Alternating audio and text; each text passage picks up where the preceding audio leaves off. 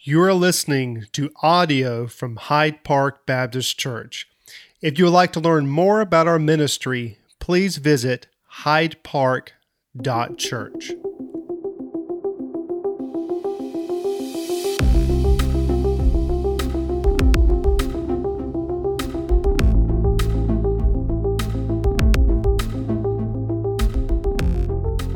folks online are like, uh, what in the world is going on? So, bought some new batteries, and uh, apparently they die rather quickly all at once. So, apologize for that. I just want to say welcome to each of you this morning.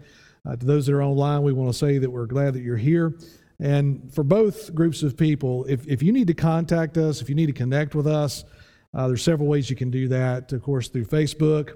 Uh, you can do it through email, jeff at hydepark.church. Uh, you can call us here at the church. There's several ways you can reach out to us, and we would love uh, to have a conversation with you, get to know you a little bit better. No matter where you live, no matter where you're tuning in from, we'd love to get to know you. So take the time, connect with us. We'd love to have that conversation. 1 Timothy chapter 1, uh, let's start with verse 1. We want to read these first 11 verses this morning. 1 Timothy chapter 1, verse 1. Paul, an apostle of Christ Jesus, by command of God our Savior and of Christ Jesus our hope. To Timothy, my two, true child in the faith, grace, mercy, and peace from the God from God the Father and Christ Jesus our Lord. As I urged you when I was going to Macedonia, remain at Ephesus, so that you may charge certain persons not to teach any different doctrine, nor to devote themselves to myths and endless genealogies, which promote speculations rather than the stewardship from God that is by faith. The aim of our charge is love that issues from a pure heart and a good conscience and a sincere faith. Certain persons, by swerving from these, have wandered away into vain discussion, desiring to be teachers of the law without understanding either what they are saying or the things about which they make confident assertions. Now we know that the law is good if one uses it lawfully Understanding this, that the law is not laid down for the just, but for the lawless and disobedient, for the ungodly and sinners, for the unholy and profane, for those who strike their fathers and mothers, for murderers, the sexual, sexually immoral, men who practice homosexuality, enslavers, liars, perjurers, and whatever else is contrary to sound doctrine, in accordance with the gospel of glory, the blessed God with which I have been entrusted. Father, we thank you for the goodness of your grace, the provision that you, that you place in our lives every single week. Every single person has been the recipient of your good grace this past week. Father, it may be a, a drink of water, it may be a meal, it may be a warm house, it may be a job, it may be a paycheck, whatever it is, Father, we've received very much from your hand and we thank you for it. Father, this morning our desire is to understand your word, but not just be hearers of the word, but be doers also. Father, your word is a powerful, powerful thing. It can bring about life change. It can cut some things out of our life that need to be cut out.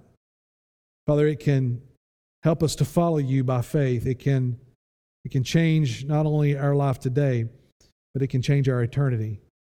So, Father, we believe every word of it we know, Lord, that it is your word to us. So, Father, I pray that you would help me this morning as we walk through it. That, Father, you would challenge us, that we could take some evaluation of our life and, and where we stand with you. That, Father, we would leave here different than the way we came in. So we ask the Holy Spirit to take the words that I'm about to share this morning. And Father, I ask that every word I share be exactly what you want shared. And Holy Spirit, we ask that you would take the word and that you would sow it in hearts that are ready to receive it. And Father, those seeds of the gospel would take root, they would burst forth, and they would produce fruit, much fruit, to your kingdom, to your glory alone. Father, we ask all this in the strong and powerful name of our risen Savior, our King, who's soon coming again. We ask all this in His name. Amen.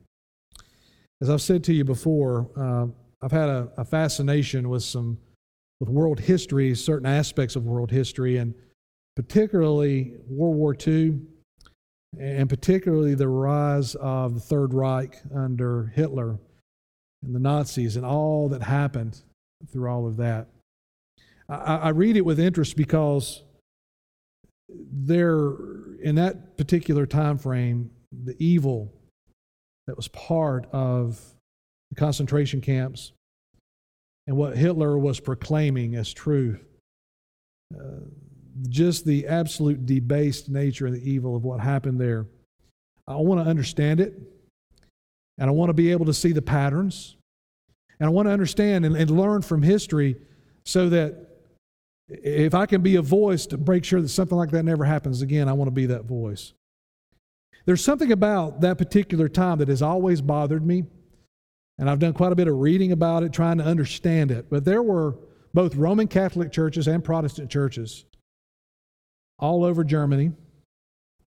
And as Hitler rises to power, and as he was very open about what he believed, and, and that he was very open about the white race, and that the white race was, was the German race was the pure race, and that other races were less than. And as his message continued to uh, roll out, that we get to the point where lesser human beings, the way Hitler described it, should not be allowed to live. The issue that I've got and the struggle I've got is how that churches, especially Protestant churches, that were teaching the Bible and understands that the Bible, there's no place for racism, there's no place for hatred, that the love God must translate into loving neighbor as loving yourself, regardless of who that neighbor is, regardless of their ethnicity, regardless of, of any struggles that they have, we are called to love. How that a Protestant church could acquiesce to the Third Reich, to not only acquiesce, but to join in with Hitler's Nazi party and support what he was doing. There were churches that joined in almost immediately. There were other churches that tried to kind of straddle the fence, if you say, walk a knife edge between uh, trying to do what Hitler wanted, but at the same time knowing there was a huge conflict between what Hitler was asking and requiring and teaching versus what the Bible taught. And as time would go on and they would see what was happening to the Jewish race, they were struggling between how can we adhere to the, to the gospel while at the same time not be killed and put to death? And certainly it was driven by fear, and I, and I understand that, and I don't discount that, but yet they did acquiesce. Then there was another group of churches called the confessing churches. And these were the churches that stood upon the gospel, who spoke against what Hitler was doing. And there was a guy by the name of Dietrich Bonhoeffer who was certainly part of that movement. We'll talk about him a little bit at the end. But there were churches that stood, but there were a lot of churches who simply rolled over. During the Nuremberg trials between 1945 and 1946, and those Nazi war criminals were put on trial, there, were, there was a huge amount of documents that were taken out of the regime and was used as evidence in those trials. And, and one set of documents that I've read, which was really interesting, was that not only did Hitler have a, a deep hatred for the Jewish race, but he also had as a, as a goal to eliminate Christianity, the gospel. Christianity, traditional Christianity, he wanted to eliminate and that he and his leadership sat down and they came up with a plan on how to deal with the churches, the Protestant churches within Germany and beyond. And the document that was written up was a plan on how to basically undermine those churches and get those churches on board with the Third Reich. And here's what the plan was the first part of the plan, the first step, was to take over the churches from the inside out. So, what they would do is they would have Nazi sympathizers who would join a church, would become part of the church body, but their sole purpose in being there was to undermine and to divide the church from the inside. So, they were false teachers. They were false members who came into the congregation for the sole purpose of, of being a presence for the Nazi party inside that church, to report back to the Nazi officials what was being taught, and to be actively engaged in trying to undermine the church. Step one. Step two. The next step was to discredit, disfame, throw in jail, and even, even kill the pastors and leaders of those churches. So they would start out by publicly shaming them, by discrediting them, by, by putting the stuff in their communities that said that these, these guys are heretics, they are crazy, they're losers, they don't know what they're talking about. And they would publicly defame those church leaders, all to get them to conform. And if they didn't conform, they'd be thrown in jail. And if they were thrown in jail and they still didn't conform, they'd be put to death. And of course, the third part of this plan was once they've got Nazi sympathizers inside the membership, once they've attacked the pastors and the leaders, the next thing was to begin indoctrination from inside the church. To begin introducing the Third Reich's philosophy and try to pair it up with the gospel, to try to somehow get the, the gospel and the Bible to work coincide with Nazism and the idea that the Jewish race must be eliminated, that children with disabilities didn't deserve to live. Now you think, you would think for a moment that, that any follower of Jesus that spent any time in God's Word would say, there's no way that we can take the gospel, the teachings of, of Jesus, and, and pair them up with the Hitler Nazi regime because the two are completely incompatible. The two are mutually exclusive. There's no way the two can work together. But yet, over time, church after church after church aligned themselves with a murderous, hate filled Nazi party. And you have to wonder how did that happen? Well, we know how it happened. People inside teaching and dividing, the pastors being attacked, and eventually, over time, people acquiesce. The reason I talk about this, the reason I bring this up is because we're going to be looking at Ephesus over the next several weeks. And Timothy has been placed as pastor over the only gospel church in Ephesus. And Ephesus is not an easy place to pastor a church. As a matter of fact, of all the cultures that we see in the New Testament, I think Ephesus was as much like our culture as any other culture. Paul saw this particular church plant in Asia Minor as one of the most important because in Ephesus, you had a port, ships could come and go into this city.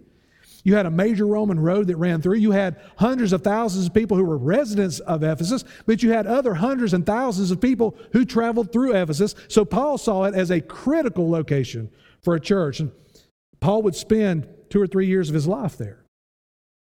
But he would place Timothy there as pastor of the only gospel church in the entire city. Paul first enters Ephesus on his second missionary journey in Acts 18. He's only there for a brief amount of time, but even while he's there, he sees some impact of the gospel. He leaves, and then on his third missionary journey, he returns. And in, and in AD 54, AD 56, he's there for almost two to three years teaching and preaching the gospel, and he sees amazing fruit. Uh, there are people who respond, lots of people who respond to the gospel. He, uh, is being so effective there that a group of people who were selling idols get upset and try to try to run Paul out of town because he's being so effective with the gospel that it's hurting their bottom line. Ephesus was an incredibly evil city.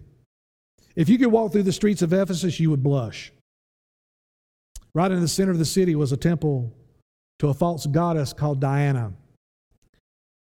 And people were flocking from all over the world to go to Ephesus, not only to see the culture, not only to see the city, but they were coming to participate in worship of this goddess called Diana.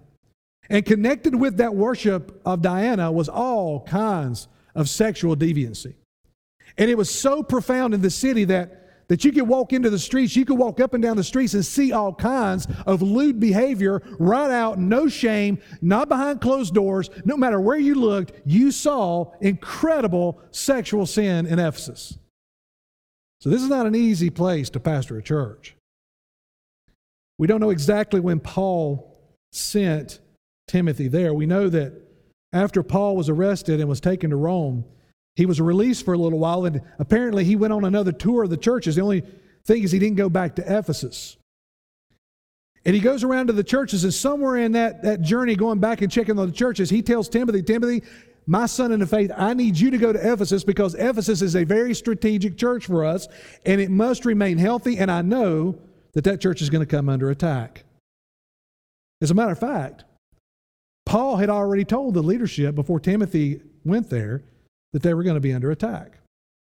In Acts 20, Paul is on his way back to Jerusalem. He doesn't go into Ephesus. Instead, he asks for the elders, the leaders out of the church to meet him at Miletus. And there he sits down and he looks those leaders right in the eye. And he says to them, Guys, I'm never coming back. I will never be back in Ephesus. And the, the Bible says, Luke says there that they cried and they shed a lot of tears together because they loved Paul. And Paul loved this church. He looks at him and he says, But what I'm afraid of is after I leave, that there are going to be ravenous wolves that come into the fellowship and they will not spare the flock. So he says to his elders, Elders, you have got to pastor, you have got to shepherd, you have got to protect, you have got to stand upon the gospel because Paul saw that in this culture, if this church did not stand upon the truth of God's word, if they did not protect the gospel, that this church was going to acquiesce to the culture. And how would it happen? False teachers that would creep into the congregation. You see, when Solomon said there's nothing new under the sun, there's nothing new under the sun. Yeah, we have technology. We have all kinds of ways now to engage in unrighteousness, but make no mistake about it, the unrighteousness that we engage in has not changed since the fall of humanity. And Satan's attacks, his schemes also have not changed because they're still effective. And false teachers creep into the local body and they begin to undermine the doctrines of the God's word and of the gospel. And as they begin to undermine, the church becomes divided. And as the church becomes divided, they take their focus off of their mission. And the next thing you know, it spirals into argument, arguments, heresy, Paul placed Timothy there because Timothy had been true in the faith. And that this church is the only pushback on the culture in Ephesus. Everyone in Ephesus is living like people in Ephesus. They're engaging in whatever they want to engage in. And this church is the only gospel centered church in the entire city. And if this church fails, there will be no pushback on the sin and the evil and the debauchery and all that's going on in this city. There'll be no voice of truth. If the church joins the world, if the church is infiltrated with false teaching, if the church decides and its leadership decides that they're just going to go along to get along, then who is going to be the voice of truth in a community that's running headlong towards sin and disobedience. Look at verse 3. Paul says to Timothy, As I urged you when I was going to Macedonia, remain at Ephesus, so that you may charge certain persons not to teach any different doctrine, nor to devote themselves to myths and endless genealogies. What's interesting about this opening of this letter, Paul devotes two verses, two verses to saying, I'm Paul, I'm an apostle. This letter is written to my son in the faith, Timothy, and he says, Grace and mercy and peace to you. Two verses. And then Paul immediately gets to the point. I think the reason Paul does this is because he knows the brevity of the moment. And I think he also knows that a pastor who's having to lead a church in a place like Ephesus may be wavering a little bit. Notice the first thing in this letter that Paul says to Timothy Timothy, remain at Ephesus. Why do you think he says that? Why do you think the first charge that Paul gives Timothy is, hey, Timothy, uh, remain at Ephesus? I'll tell you why. Because Timothy is in a very hard city, doing a very hard work, speaking a very hard truth, and I would imagine Timothy, being a man, there's times where his knees are knocking together. There are times that Timothy is second guessing his calling, second guessing his ministry, second guessing his impact, second guessing that he's even supposed to be in Ephesus because that's exactly what Satan does. And he does it well. He does it to your pastor on a regular basis. I can't tell you over the last 15 years how many times I've laid awake at night going, God, is this, is this what I'm supposed to do? God, should I just go back and, and do electrical work? I mean, I can run conduit and pull wire all day. I can punch a clock in the morning, I can punch a clock in the afternoon, and I can go home and I can unplug from all that, and I can just go home and I can be a dad and I can be a husband. I don't have to be concerned about the culture or anything else. Wouldn't that be easier? And God says, Hey, Remain where I have put you. Remain in the calling that I have given you. Do not back down. Do not get weak kneed. Do not stand on sand. You stand upon the rock that I put you on. You'd be amazed at how many times I've wanted to quit. Yeah, it's true. But I can't, and neither can you. You, you have a calling on your life. It may not be the full time vocational ministry, but you've got a calling to engage in the Great Commission work that God has set in front. Nobody is exempt from that. If you're a follower of Jesus, you've been called to Great Commission work. That is your calling. That's my calling. It's all of our calling. Great Commission work, making disciples, bringing Jesus up. That's hard work in the culture in which we live. You may get called some things. You may get treated differently at work when, when you speak up against what our culture is saying, when you, when you say, wait a minute, mm, uh, that, that's just not true. There can be a visceral response to that. Maybe you've already experienced that. And maybe you've been up at night going, I know the pastor said that we're part of Great Commission work here, but I, don't know that I want to continue in this work. If your goal is to be liked by people, you're going to have a hard time with Great Commission work. I think the reason Paul immediately, quickly, early in this letter says, Timothy, remain, is because Timothy's having some second guessing about this whole thing. But if, if Timothy quits, where's going to be the voice of truth in a city that needs to hear the truth? Listen, the, the gospel work that we've been called to, we've not been called to easy work. We, we've not been called to a comfortable life. The American church has bought into the idea that God is more concerned about our comfort than He is our holiness. No, He's not. He's not the least bit concerned about your comfort. What He's concerned about is all those who are on their wide path leading to destruction and that we're to be standing in the gap for those people. The hard work of the gospel. So he says, remain. Why does he need to remain? Well, he needs to confront. Look at this. He says, so that you may charge certain persons not to teach any other different doctrine, nor devote themselves to myths and endless genealogies, which promote speculations rather than the stewardship from God that is by faith. Timothy, the reason you must remain, the reason you, Christian, must remain steadfast is because you have got to be the voice of reason for this culture. You've got to be the one that is so in love with Jesus that you're willing to bring up the truth. And notice here he says, Timothy, you must be willing to confront. Now, if you have the idea that Christians are just supposed to be, well, altogether so loving that we can't confront, if, if your idea of Christianity is some kind of, you know, mushy, gushy, feel good kind of thing, and, you know, we can't ever talk about hard stuff, then your Christianity is not New Testament Christianity. He says to Timothy, Timothy, as a pastor, as a shepherd, you've got to confront this. You've got to confront it. You got to deal with it because these po- people have devoted themselves. Now, get this just as much as Timothy has devoted himself to the gospel, these false teachers have devoted themselves to division. Our culture is very, very committed to what they're teaching. I think you've probably noticed that on social media, have you not? You've probably got some friends in your friend list that are very committed to what the culture's selling. And they're preaching a message just like we're trying to preach a message, right? They're committed, they're devoted to it. Timothy, you must be devoted, you must remain, because there's a stewardship from God that is by faith. Now, these people who were infiltrating the church, we don't know exactly who these false teachers were. Certainly, they were probably had a Jewish background. Uh, some believe they were, they were from Gnosticism, which is still several years away to being really taken hold of culture. Gnosticism is this you know, high belief of there's some spiritual truth that is unknown and God can't really be known. He's out there running the, the universe, and it's, it's really this odd set of philosophy and religion. I'm not so sure it was that, and I don't think it really matters. The point is, Paul says, here's what they're doing they are swerving from the truth. They've wandered away in the vain discussion. They're desiring to be teachers of the law without understanding either what they are saying or the things about which they are making confident assertions.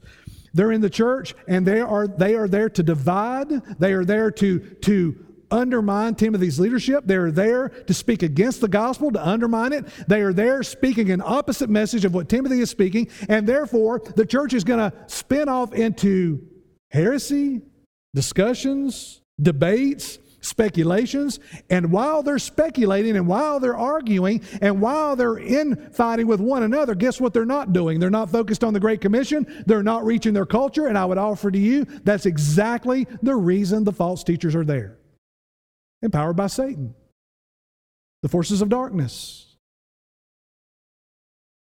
Timothy, you must confront them. You must deal with this. Did you notice there in verse 7? These teachers who claim to know a lot, they're not even confident in their own assertions. They don't, they're, they're, they're not even confident in what they're teaching. Have you noticed in our culture right now, there is so much stuff coming at us that I can't even keep up with it anymore? And the people who are proclaiming this stuff, they're not even sure what they're proclaiming. I mean, the reality, the idea that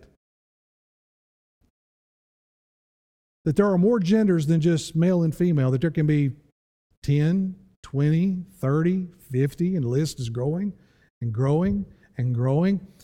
And at the very moment you raise the idea that, wait a minute, um, I take the position there's only two male and female.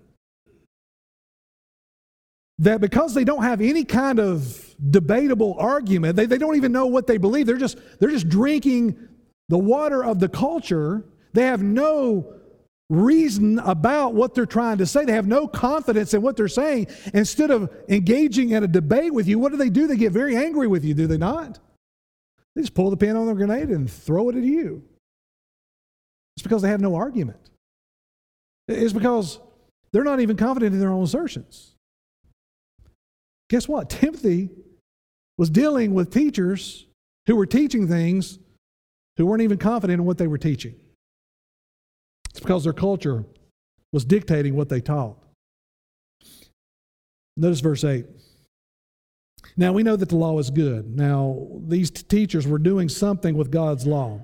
We're going to, as we get into the book, we'll learn more, a little bit more about that. But uh, they were probably some Jewish people who were taking maybe the law and adding it to the gospel, that you must do some good works. But, but they were misusing God's law. So then Paul says to Timothy, Timothy, you got to understand the law is good. The law is not a bad thing if one uses it lawfully, understanding this, that the law is not laid down for the just, but for the lawless and disobedient. Uh, so, what function does God's law have in the world? Well, I want to give you three things really quickly that you can write down. You can remember as you're reading God's word, this will help you when, when Paul's talking about the law or when Jesus is talking about the law. The law takes on three different, well, applications are three different modes, I guess I could say. And I'm going to give you some illustration to help you with. First of all, the law can act as a locked door. A locked door. So a locked door keeps you from entering into another room or entering into a building, right? Well, the law acts as a restraint. So, God's law in the world and, and, governments that are built around law and order, what it does is it restrains evil, it restrains wickedness. So, in other words, we have laws that say you can't murder, you can't just kill someone in cold blood. If you do, you're going to go before a jury of your peers, you're going to stand before a judge, and you may receive capital punishment, you may be put in prison for the rest of your life.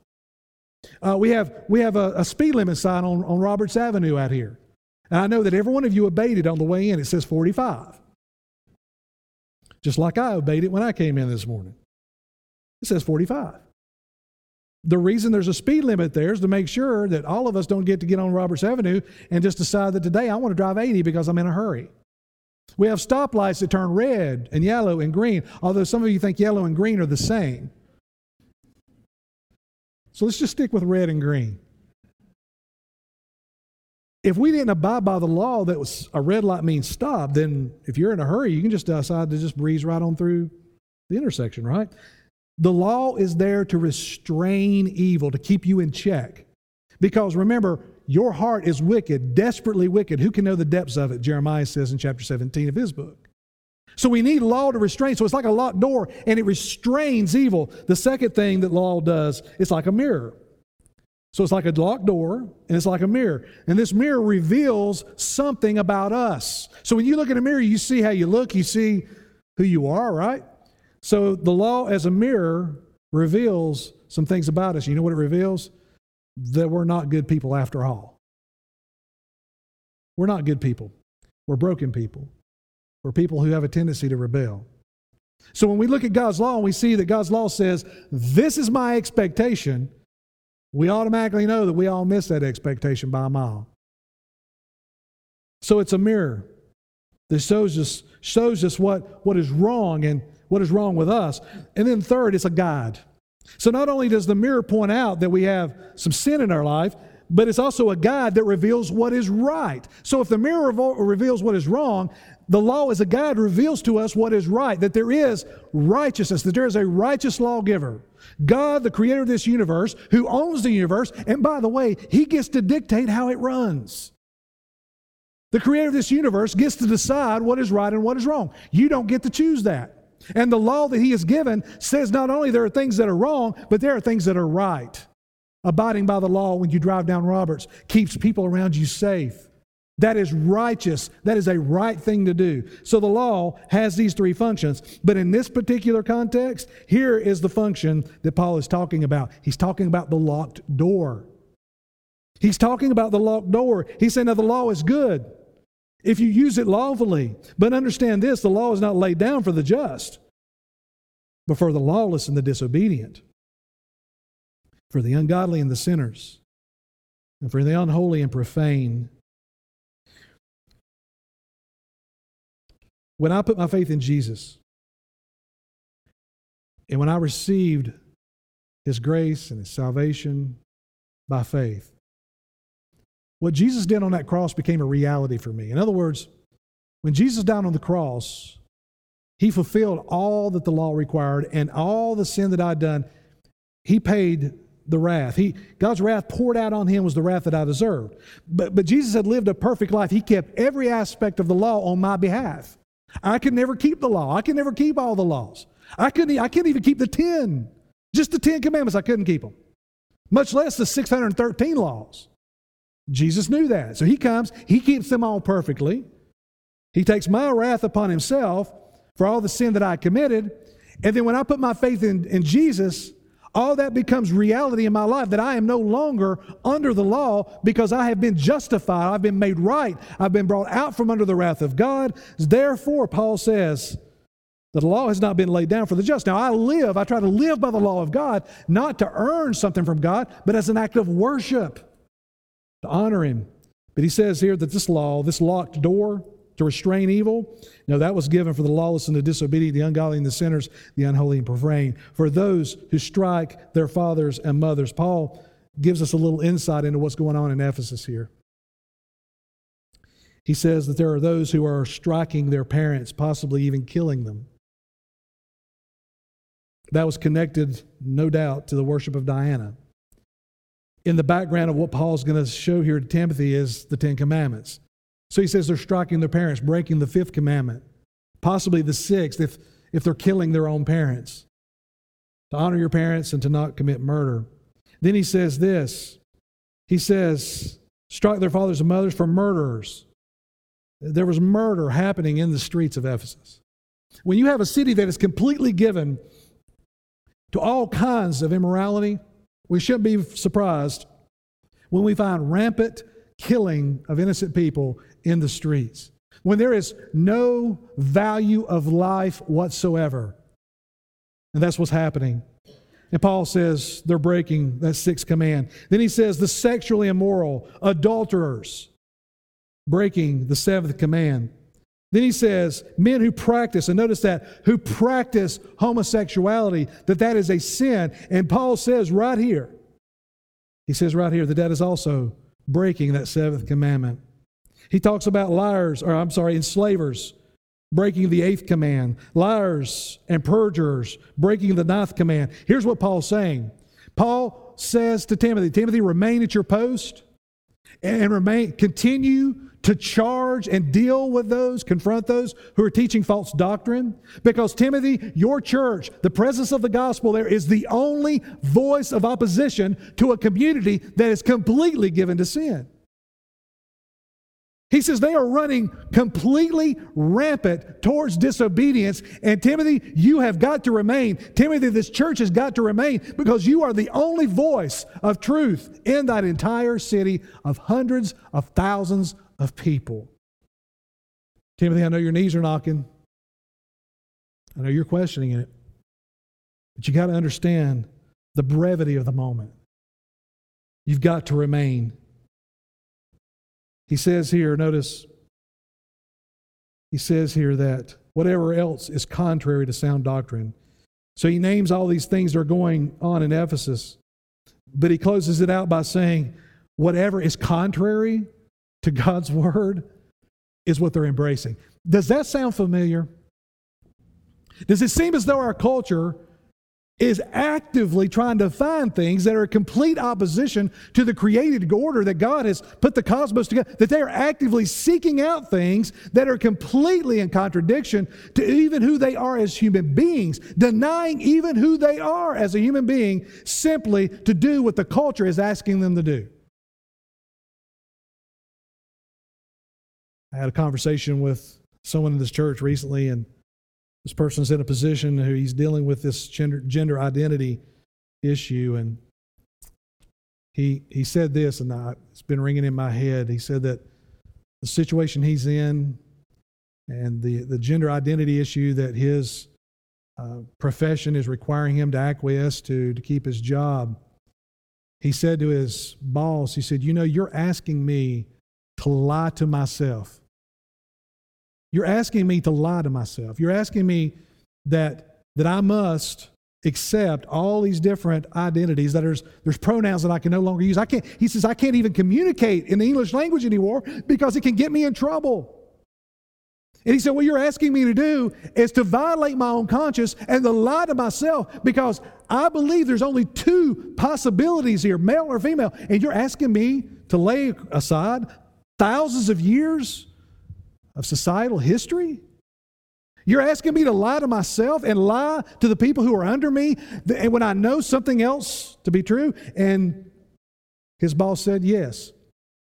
That's exactly what I'm asking you to do. Go back to verse 5. Paul's saying to Timothy, Timothy, remain at your post, confront the false teachers, what you're doing there matters. Your voice of truth in Ephesus matters. And while I know it's hard and while I know it's difficult, you've got to stick by right doctrine. What we're going to look, what we're going to see as we go through 1st and 2nd Timothy, you're going to see this continual coming back to teaching right doctrine and that that leads to societal change. That you stick by what is true, even if it hurts. But that's the only way a society can find their way and to turn from disobedience is only through the gospel. Look at verse 5. I intentionally skipped over verse 5. Right in the middle of all this that he's, he's saying to Timothy to exhort him and to encourage him, right in the middle of verse 5, he says, The aim of our charge is love that issues from a pure heart and a good conscience and a sincere faith. That had to be a calming moment for Timothy. Because that's exactly the gospel. He says to Timothy, Timothy, our aim, our goal, just to remind Timothy, hey, here's what you're about. Here's what you're to do. Yeah, you got to confront teachers. Yeah, you got to teach God's word correctly. You got to rightly divide it. But remember, Timothy, all that we do, our charge is based on love. I want to give you just four things right out of that verse 5 that helps us kind of put all this together. He says that love is our ministry. Now, I've had this said to me before, and it's being said quite a bit in culture right now, and it's going to increase. I just want you to know that. That any person who takes a different position on any social issue is motivated by hate. So it goes something like this For me to say what I've already said up here this morning, to say that homosexuality is a sin, to say that there's only two genders, there are people out there who will watch this and go, see, he's a hater. He hates people. The Church of Jesus Christ hates people. But I want to be as clear as I can possibly be this morning. I want to be crystal clear here that there is not a bit of hate in my heart for anyone who is engaging in any kind of lifestyle out there somewhere. It doesn't matter what you're engaging in. This church, this leadership, this pastor, we're motivated by love. You can believe whatever you want to believe. You can believe what the culture's telling you about who we are, but I can tell you right now it's a lie. There's no way that I can follow Jesus. There's no way that I can be his disciple and hate my neighbor, and that includes you. I can't faithfully follow Jesus. I can't faithfully fulfill my calling if I've got a heart filled with hate. There is not a single person, person, it doesn't matter the color of your skin or the choices you've made, there's not a single person on God's green earth right now that I hate. Have freedom in that. We may disagree, and we may passionately disagree. But there's no one I hate. This church doesn't hate you. You know why this church doesn't hate you? Because there's people here and people out there that have came out of brokenness, came out of where you are, found that Jesus loves them, finds that the, the church loves them, finds that all that they had heard about the church was absolutely a lie. They found peace and true life through the gospel, and they've came out of the mess you're still in. That's why they love you. Because they want you to find the same peace that they found. The purpose of Paul's charge is yes, to confront can we confront and still love? Yes. As a matter of fact, I would offer to you that confronting is loving if it's done the right way. Listen, if your life is going to bring untold heartache into your, if the things you're doing, the choices you're making, is going to bring all kinds of heartache into your life, destruction, pain, isolation, depression, and all of it goes on and on. If, if, if the choices you're making is going to bring that into your life, and I see that, and, and I say you love, uh, if I say I love you, and I don't bring those things up to say, look, you're bringing harm into your life, then it doesn't matter what I say. I don't love you if I'm not willing to confront you. I'm trying to help you. If someone gets a gash across their arm and they're bleeding out, what's my first response? Put pressure on it. Yeah, it's going to hurt. Yeah, we're going to have to acknowledge there's a big old gash there, but I'm putting pressure on there to stop the bleeding so you don't bleed out and die. I'm willing to tell you the truth because I love you. I'm not willing to acquiesce to the culture because I love you. Somebody's got to be a voice of reason in this world we live in. Paul says to Timothy, You've got to be motivated by love, Timothy. You've got to be. Genuine love is willing to speak up when a person is believing a lie. But Paul also says, Timothy, you got to be watching your motivation as well. Look at this. He says, The aim of our charge is love that issues from a pure heart. A pure heart. Paul talks about the motivation. You see, you can do things with the wrong heart attitude. You can, you can have some outward religious ritual, but you can be cold and different on the inside. The motivation for love is purity, purity of heart, no malice, no hatred. But here's the thing, here's the thing we've got to wrestle with, church. While you may not be hating the person, you may not have any malice towards the person who has gender identity confusion or is living a homosexual lifestyle. You may have no hatred and no malice, but let me tell you what we do have, and this is what the church is suffering with terribly today. You've got arrogance. Arrogance. When I get on Facebook and I see what disciples of Jesus are posting on Facebook, lobbing grenades at somebody they disagree with, well, all I see is arrogance and pride. And can I just offer to you that any kind of arrogance and pride in what you're doing is not reaching the person, you're pushing the person further into the sin. Folks, please, please do your pastor a favor and please pay attention to the stuff you're putting on social media. You are bringing discord to the church. You're hurting our testimony because what you're doing when you're lobbing that kind of arrogance out on social media is you're affirming what our society already thinks about us. You need to think three, four, five, and eight times before you hit post, please. Because I'm going to tell you something. I shudder at some of the things I see. You're posting heresy. Did you know that? Okay, I got to stop here just a minute. if you're posting something on Facebook that the Bible says this, you better be doggone sure the Bible says what you're posting. If not, you're spreading heresy. And all I can offer to you is this piece of advice stop it. Okay? Stop it. You're driving me nuts. And you're not helping the cause of Christ. Listen to this confrontation. Confrontation with arrogance is just as sinful as the sin you're pointing out in that other person's life. Pride, arrogance is the root of all sins, right? It's about you. So if you're out there beating people down, you're not beating them down because you want them to come to Jesus. You're beating them down because you want to see yourself up here and you want to keep them down there. Makes you feel good about yourself, don't it? Makes you feel good that, oh, I've got this and this person, well, they're less than me. Okay, I'll move on now. Good conscience. Love, pure heart, good conscience. A good conscience. A conscience that has been formed by the Word of God. Your conscience, how you view the world, your worldview, how you see right and wrong, that's all being conformed and formed by God's Word, right? We truly believe that God's Word is true. We sincerely believe it.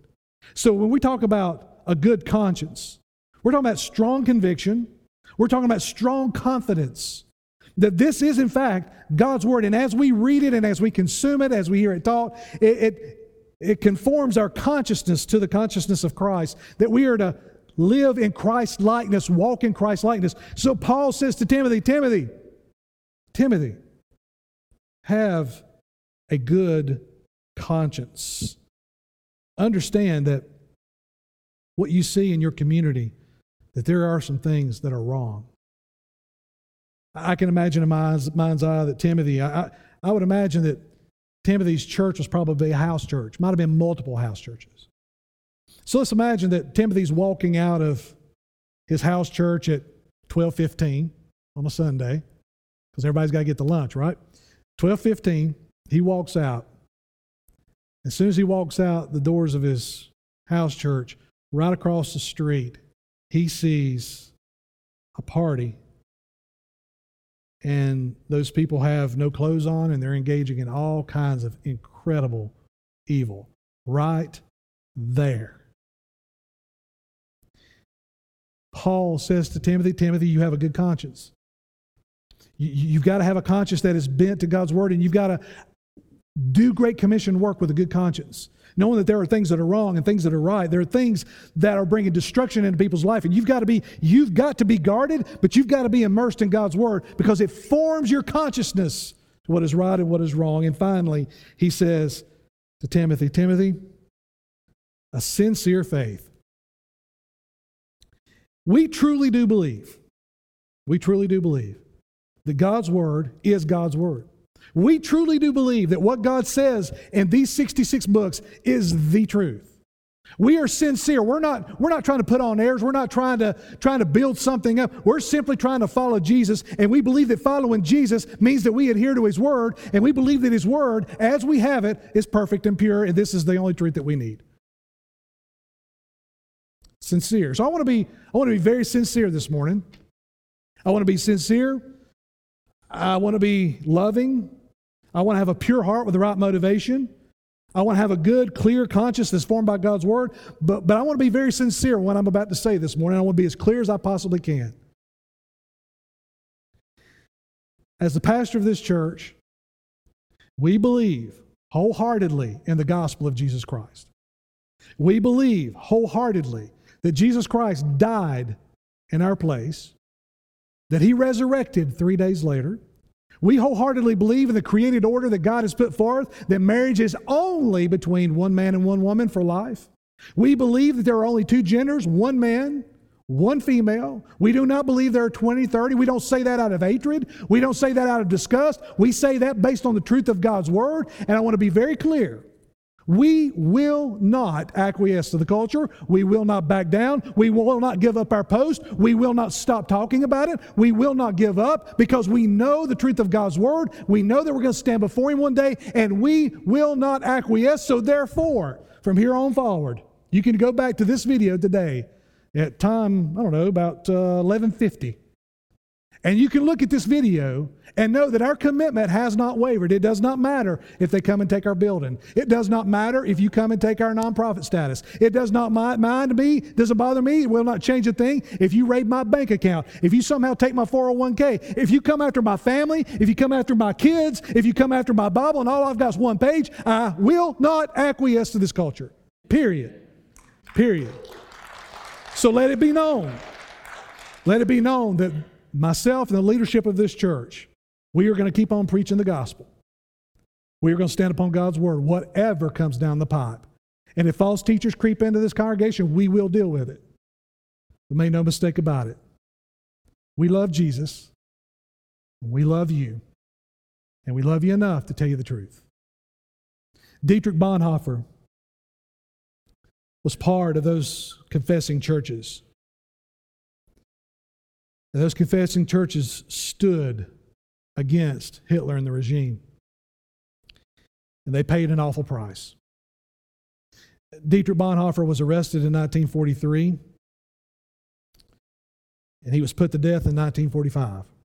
Right, literally, right, just almost at the same time that the, the regime was about to fall, they put him to death. It was that close.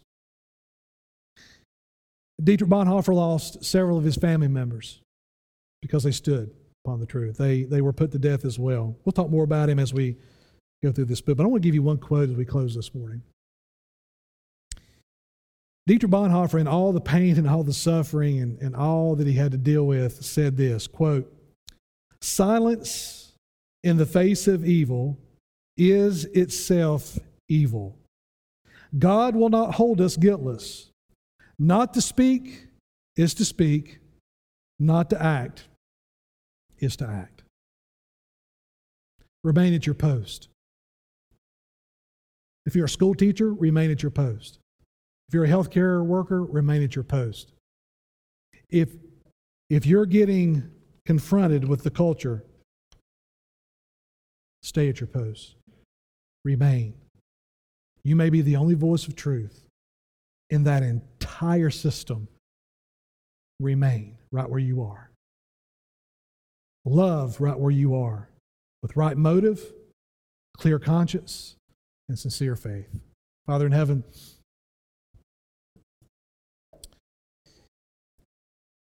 I wonder, Father, sometimes if, like me, at times where I've wavered, where I've felt the pressure of the society and the culture bearing down, and Father, I've just gotten weary with the work, weary with being steadfast and having to deal with all these different things coming at us. I wonder, Father, if I'm not alone in my wavering.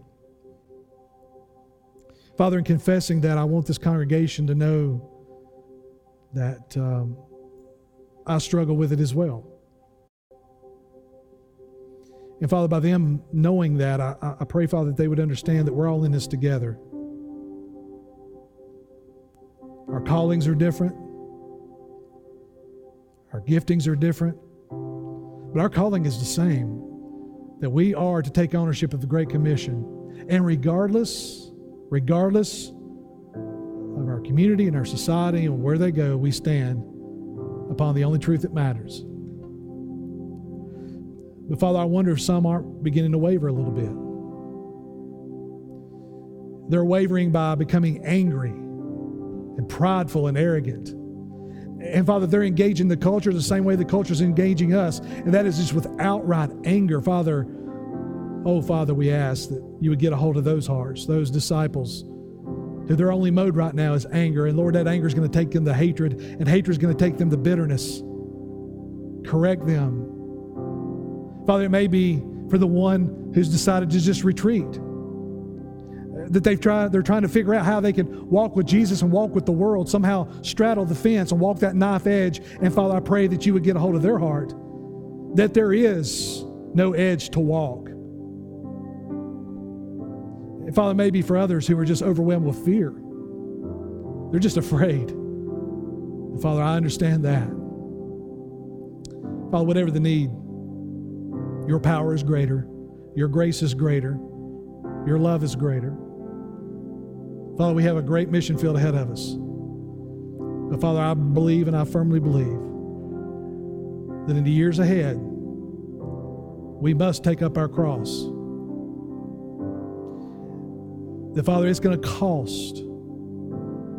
It's going to cost something to follow you. Salvation is free, grace is free, but taking up a cross is costly. And Father, I believe that if we're not standing today, we're not going to stand tomorrow. So, Father, for every person in the room, may we stand. May we remain.